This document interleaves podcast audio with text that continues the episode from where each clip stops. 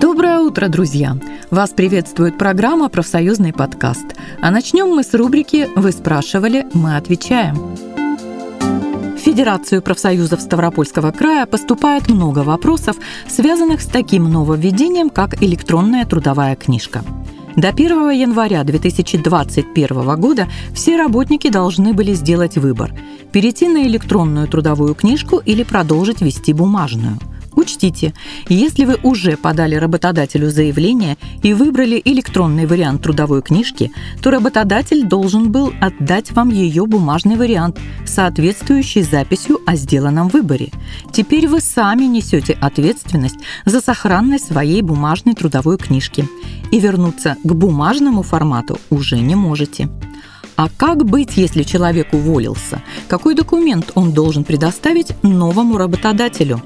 Ответ на этот вопрос мы попросили дать заместителя руководителя правовой инспекции труда Федерации профсоюзов Ставропольского края Сергея Олесова. Работникам, выбравшим электронную трудовую книжку, работодатель при увольнении обязан предоставить сведения о трудовой деятельности на бумажном носителе или в электронном виде.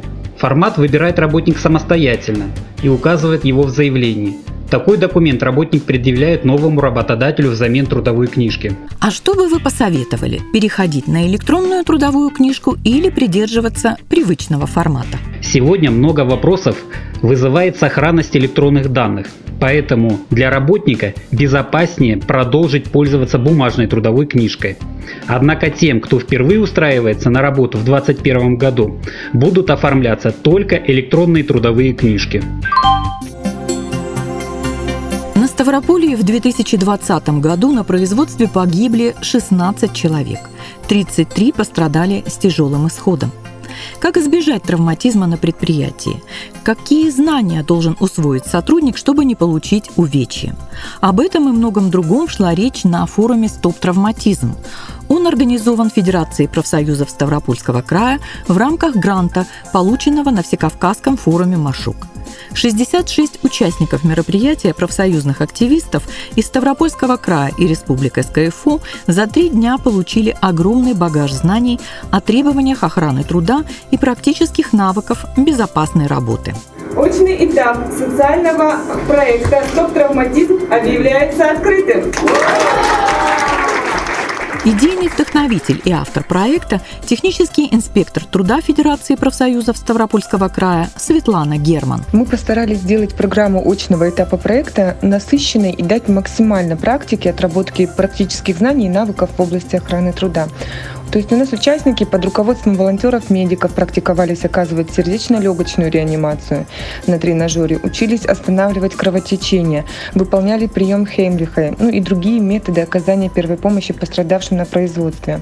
Так как в организациях Ставропольского края растет показатель естественной смерти на производстве, мы включили в программу лекцию по профилактике сердечно-сосудистых заболеваний. Были представители из города Москвы, которые продемонстрировали современное платформенное решение с помощью которого можно обучать работникам производственным навыкам и безопасному выполнению работ в виртуальной реальности.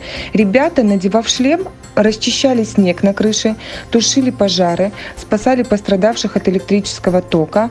Ну, залог успешного бизнеса, сохранения жизни и здоровья работников, для этого необходимо знание правил охраны труда, которые участники проекта ну, достаточно успешно продемонстрировали.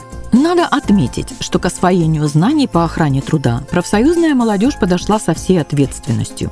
Юлия Кабашная приехала из Георгиевска. Она председатель первичной профсоюзной организации в детском саду. Я ответственна в охране труда за обучение сотрудников. Чего ждете от этого форума? Новых знаний, новых навыков, умений, чтобы я приехала и поделилась этими навыками со своими сотрудниками. Охрана труда в первую очередь это самое важное, что может быть в организации, в любой. Семинар действительно получился полезным и своевременным. А техническая инспекция труда Федерации профсоюзов Ставропольского края обращает ваше внимание на то, что внеплановые обучения по охране труда должны проходить все работники, так как в рамках регуляторной гильотины, то есть пересмотра законодательства, отменено большинство старых правил по охране труда. На сегодня все. Заходите на наш сайт www.fpsk.ru и вы получите много важной и полезной информации или звоните по телефону в Ставрополе 35 55 91. Помните, миссия профсоюзов – защищать человека труда. С вами была журналист Лилия Григорова. До свидания и до новых встреч!